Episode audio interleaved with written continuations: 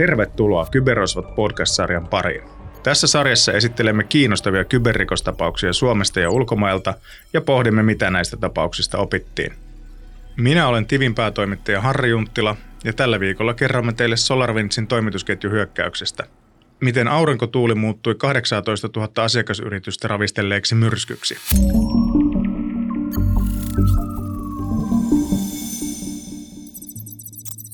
Orion on amerikkalaisen SolarWinds-ohjelmistoyhtiön järjestelmä, jota yhtiön asiakkaat käyttävät IT-resurssiensa hallintaan. SolarWindsillä on reilut 2000 työntekijää, mutta asiakkaita sillä on paljon enemmän. Alkuvuonna 2020 asiakkaita oli yli 33 000. Asiakkaat ovat suuria yrityksiä ja organisaatioita, isot firmat, isot IT-järjestelmät Orionin kaltaiselle ohjelmistoalustalle on totisesti tarvetta.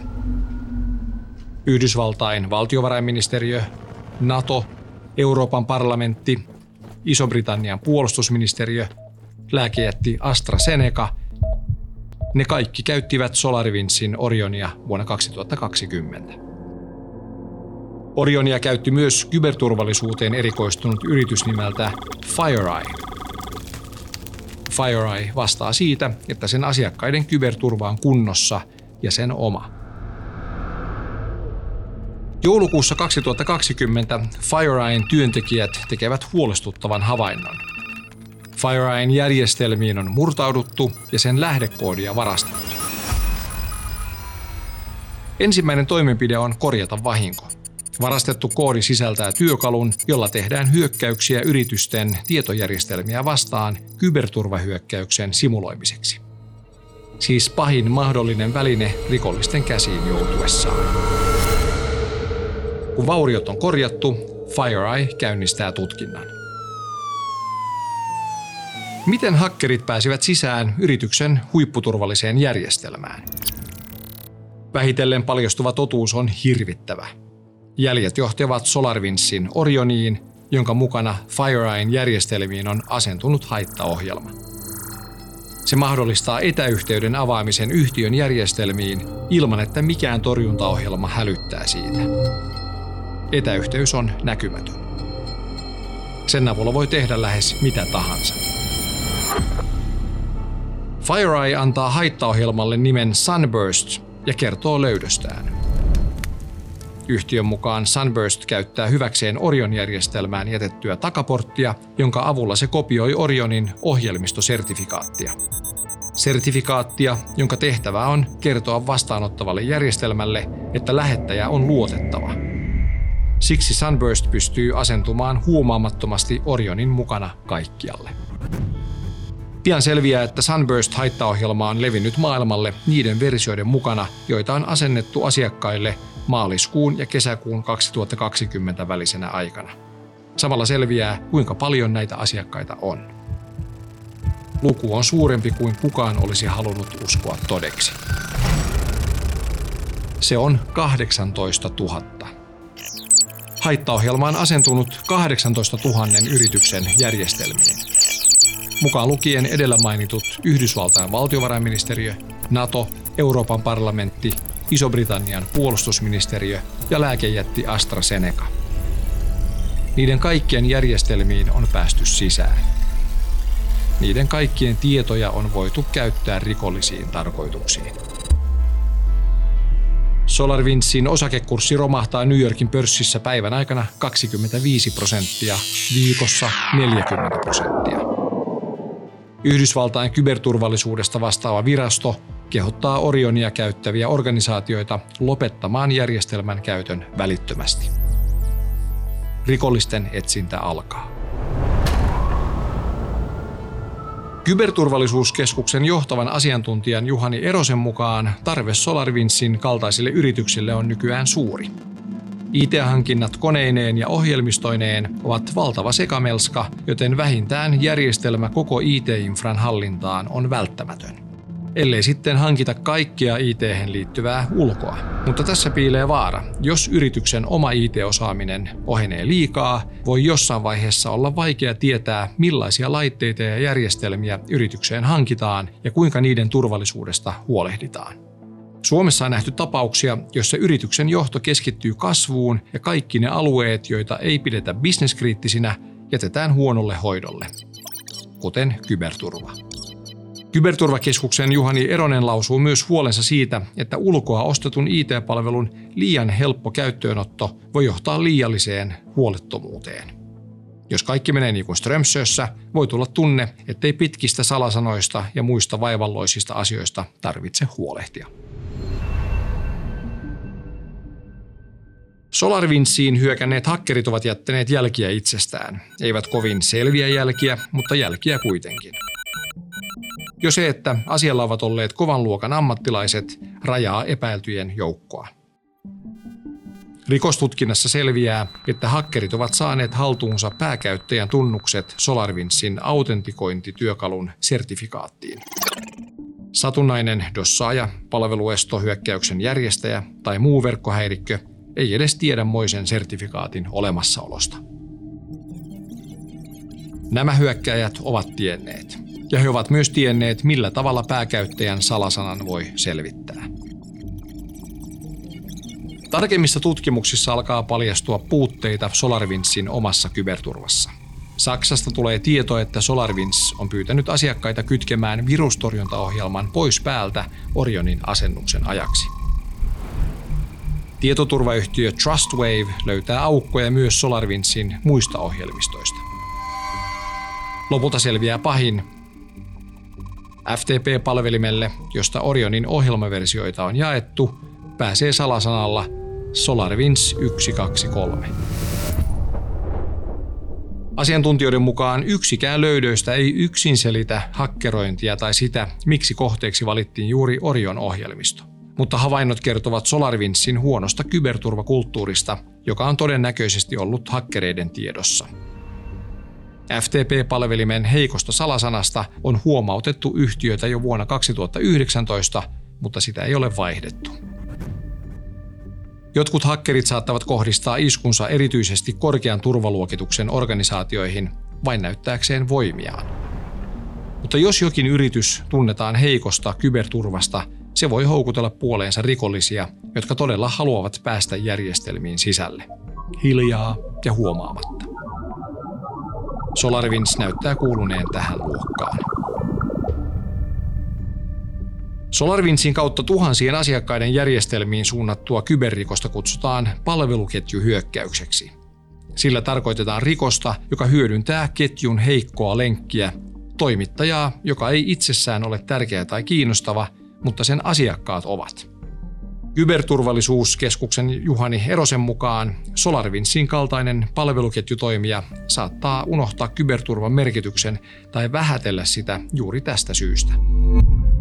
Yritys ei pidä itseään niin tärkeänä tai kiinnostavana, että olettaisi joutuvansa kyberrosvojen hyökkäyksen kohteeksi. Mutta jos yrityksellä on asiakkaana Yhdysvaltain valtiovarainministeriö tai Iso-Britannian puolustusministeriö, tilanne voikin olla toinen.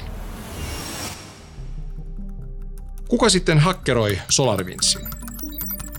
Ketä läntiset puolustus- tai tiedusteluorganisaatiot voisivat kiinnostaa?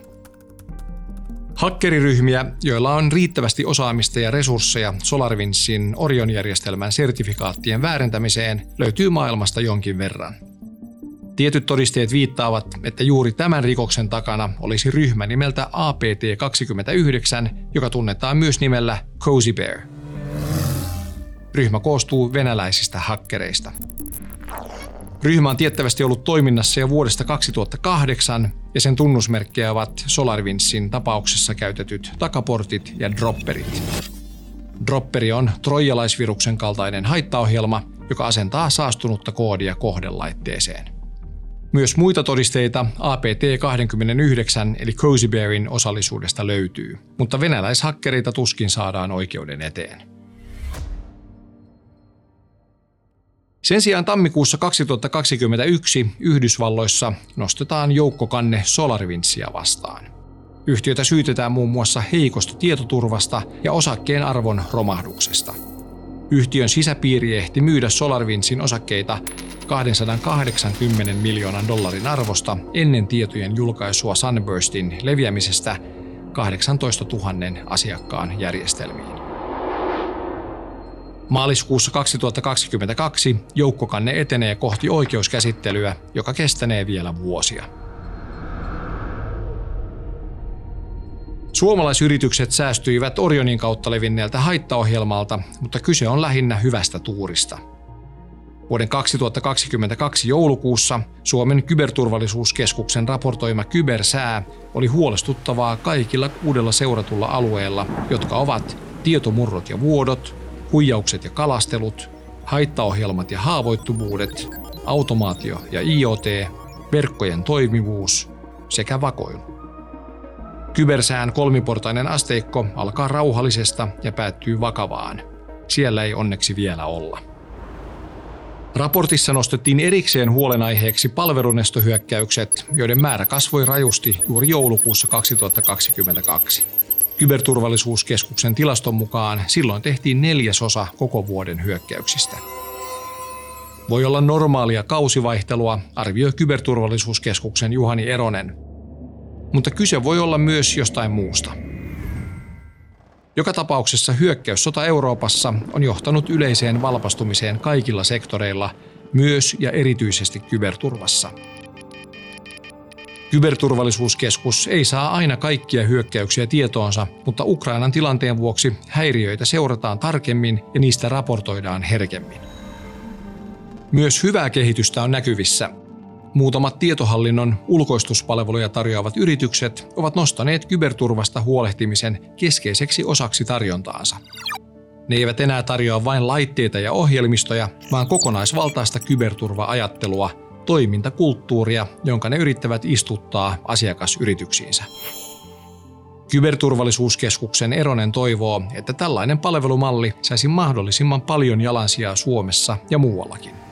Energia- ja finanssiala, ilmailuala, teleyritykset, näillä toimialoilla kyberturvan merkitys on ymmärretty jo pitkään, Eronen luettelee. Mutta palveluketjuhyökkäysten vuoksi täytyy ymmärtää, että sellaista toimialaa ei olekaan, joka ei kyberrikollisia voisi kiinnostaa. Ketju on aina vain niin vahva kuin sen heikoin lenkki, ja heikoimpaan lenkkiin on helpoin iskeä.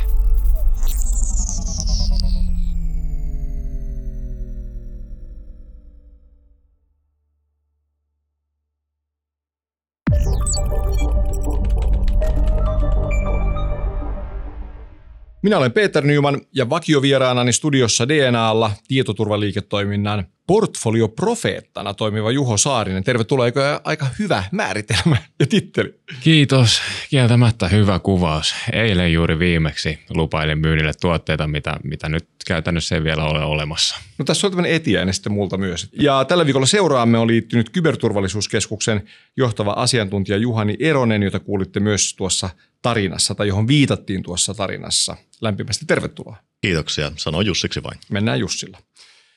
Hei, SolarWinds lähetti siis 18 000 asiakkaalleen ohjelmistopäivityksen, joka sisälsi haittaohjelman tahattomasti. Mitä ajatuksia tämmöinen volyymi ja tahattomuus ja koko paketti Jussi herättää? No tässä oikeastaan niin kuin yhdistyy kaksi semmoista keskeistä teemaa, mitä meilläkin KTKlla on, on tuota, nyt kovasti tapetilla. Eli Toinen, KTK Kyberturvallisuuskeskus. Kyllä, kiitos. Toinen, toinen niistä liittyy turvalliseen ohjelmistokehittämiseen ja toinen sitten juuri näihin toimitusketjuihin. Eli ensinnäkin tämmöinen yleisesti käytetty kriittinen ohjelmisto, niin sen kehittämisessä ja sen varmistamisessa, että siihen tulee vain sitä koodia, mitä kehittäjä on ajatellutkin ja se, että, että tuota, ne versiot, jotka laitetaan jakoon siitä, niin siellä säilyy se seurattavuus siitä, että, että nyt todellakin tiedämme, mitä olemme laittamassa tässä jakoon ja ö, olemme nyt allekirjoittaneet sen jotenkin luotettavasti semmoisella tavalla, että siihen ei päästä väliin ja nyt sitten luotettavasti saamme sen sille ö, asiakkaalle, niin ei ole ihan helppo temppu.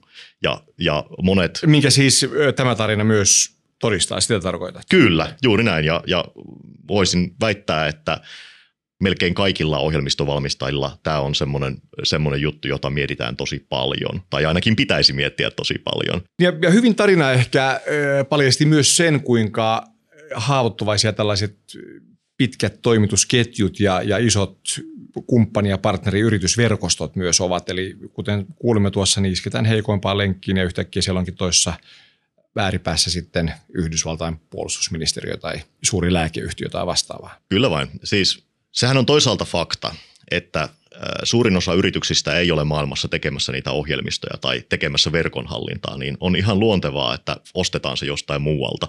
Mutta tässä kohti juuri se, että ostetaan se luotettavalta toimijalta, silloin tavallaan sen hahmottaminen, että silloin siirtää, siirtää vastuuta jollekin muulle käytännössä sen asian asianmukaisista tekemisistä ja alkaa luottamaan silloin tähän toiseen osapuoleen, niin se pitäisi olla siellä niin kuin ymmärretty ihan niin kuin johtoa myöten.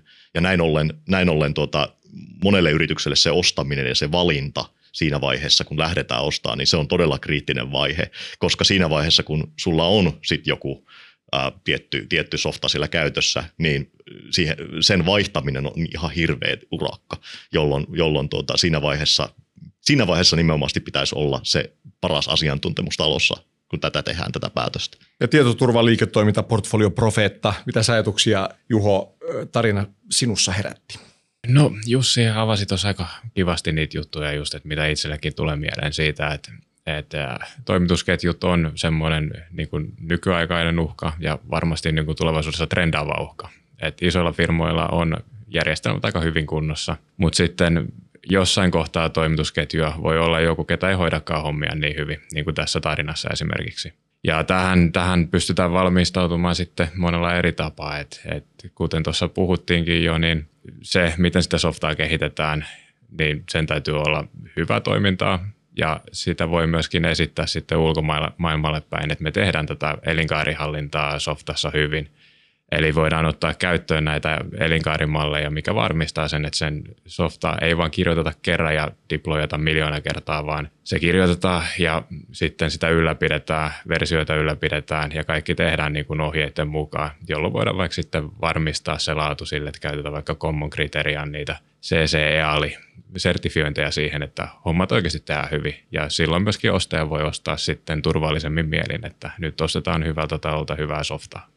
Mutta tässä tilanteessa kuinka huolissaan pitäisi olla, jos miettii näitä pitkiä ketjuja ja isoja verkostoja, vaikka sitten 99 yksikköä tai yhteisö olisikin niin kuin kyberturvakunnossa, mutta se yksi heikko lenkki on siellä, niin, niin kuulostaa jollain tavalla pelottavan hallitsemattomalta. Kuinka huolissaan nykytilanteesta pitäisi olla, ja vaikka nyt Suomesta?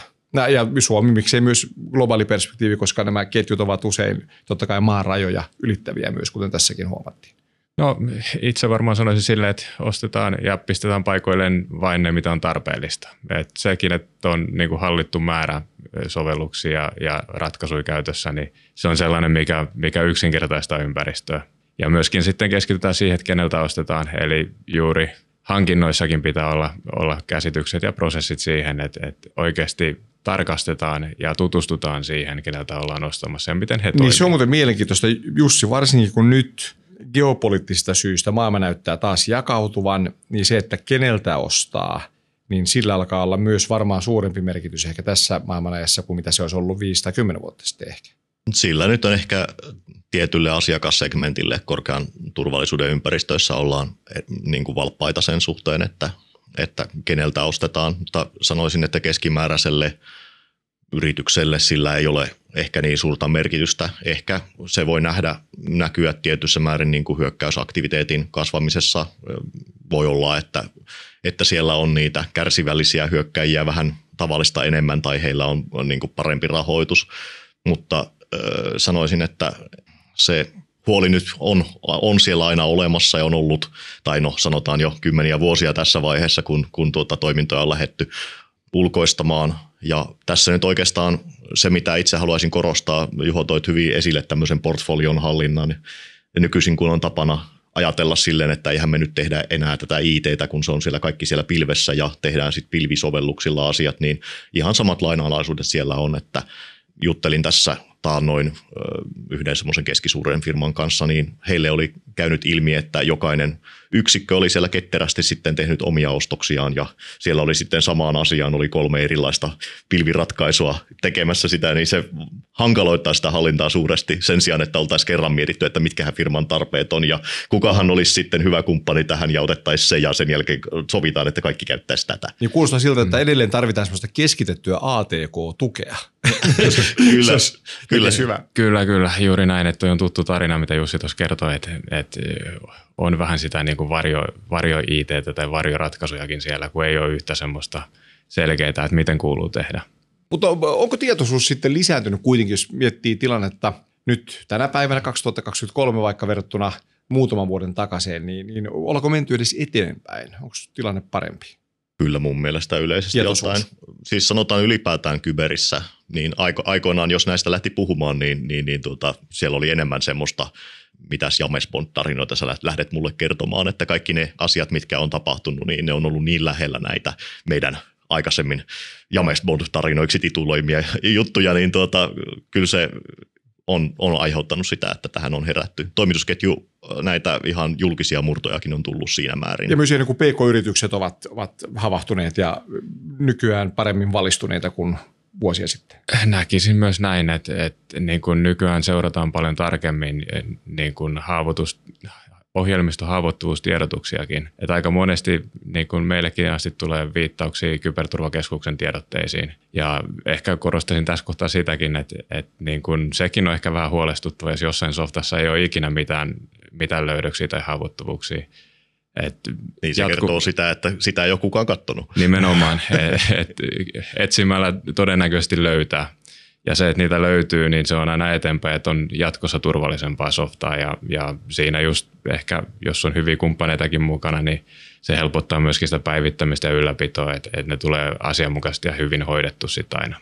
Kyllä mä sanoisin, että se vastuullisuus nykypäivänä on se, että ollaan avoimia näistä tietoturva-asioista ja, ja tavallaan – tunnustetaan se niin kuin väistämätön tosiasia, että kaikille, kaikille tulee niitä hyökkäyksiä. Se, se tulee tapahtumaan enemmän tai myöhemmin. Ja... On hyvä pointti toi, että jos se, vähän, vähän tämä, että silmät ja korvat kiinni, niin hyvältä tuntuu, kunnes pamahtaa. Että hyvä pointti siis se, että jos näyttää siltä, että ei meillä koskaan mitään ole, niin pikemminkin todiste siitä, että ei ole vaan sitten osattu hakea tai Kyllä vaan, että mä sanoisin, että jos mun pitäisi lähteä valittamaan tuota, jotain sovellusta, niin jos mä katon sitä valmistajaa ja katon sitä sovellusta ja katon, että no siellä on ollut näitä haavoittuvuuksia, mutta valmistajan sivuilla on hirveästi tietoa siitä haavoittuvuuksien hallinnasta ja turvallisesta kehityksestä ja kuinka otat meihin yhteyttä ja hei tässä on tutkijoille palkinto-ohjelma, että jos löydät niin saat meiltä rahapalkkioita, niin kyllä mä mieluummin semmoisen ottaisin kuin semmoisen, jossa sitten ei ole mitään tietoja, mutta ei ole sitten niitä haavoittuvuuksiakaan julkaistu.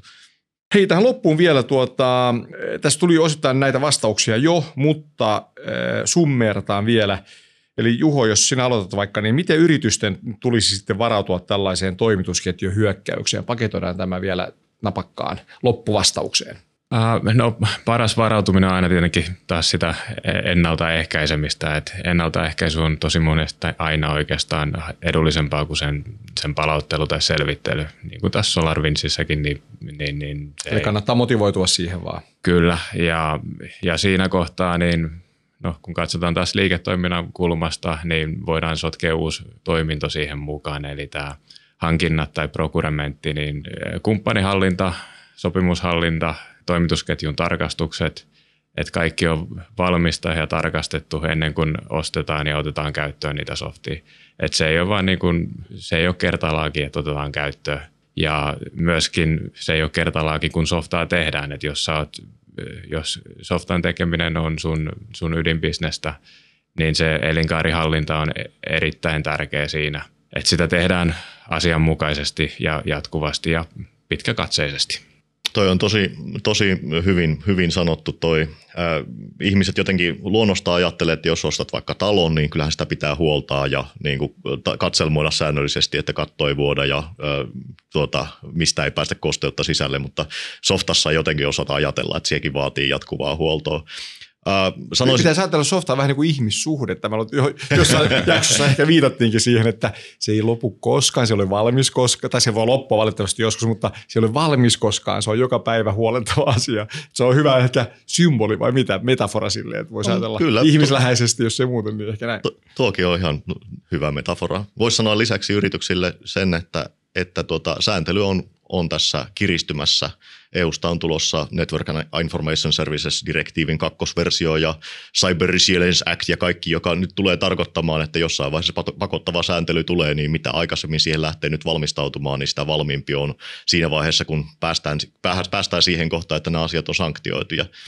Ja meillä tosiaan äh, kyberturvallisuuskeskuksessa on käynnistymässä muun muassa tämmöinen, meillä on tämmöinen tonttu-kokeilukonsepti, jossa on äh, käynnistymässä äh, tämmöinen ketjutonttu-niminen hanke, jossa nimenomaan kartoitetaan yritysten toimitusketjuja ja pyritään löytämään niistä ainakin niitä ilmeisimpiä ongelmia. Tämän jakson tullessa ulos tämä kokeilu on edelleen käytössä, jos et ole vielä mukana, niin jos tämmöinen mainos sallitaan. Totta kai hyvät, hyvät terveiset tuonne ulos. Juho, vielä kommentti tuohon.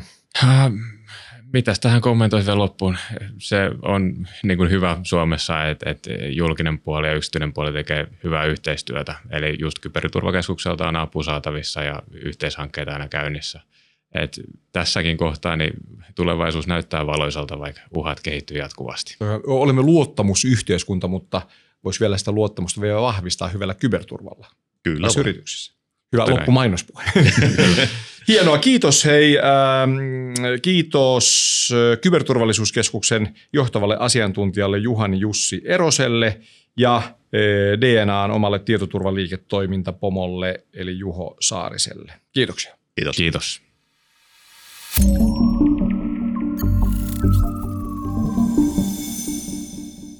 Haluamme teidän kuulijoiden saavan sarjasta myös konkreettista hyötyä. Kiteytämmekin lopuksi kunkin jakson top kolme opit. Juho Saarinen, mitä opimme tämän viikon tapauksesta?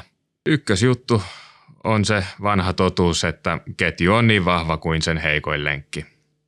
Toisena oppina otetaan se, että pitäisi organisaation myöskin ymmärtää, mikä heidän vastuunsa on osana sitä toimitusketjua.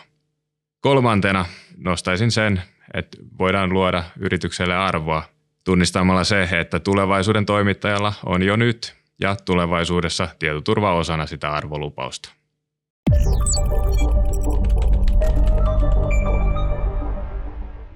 Ensi viikolla kerromme teille kohtalokkaasta kiristyshaittaohjelmasta ja päivästä, jona Lahti pysähtyi. Vieraana Lahden tietohallintojohtaja Marko Monni. Tervetuloa kuulolle.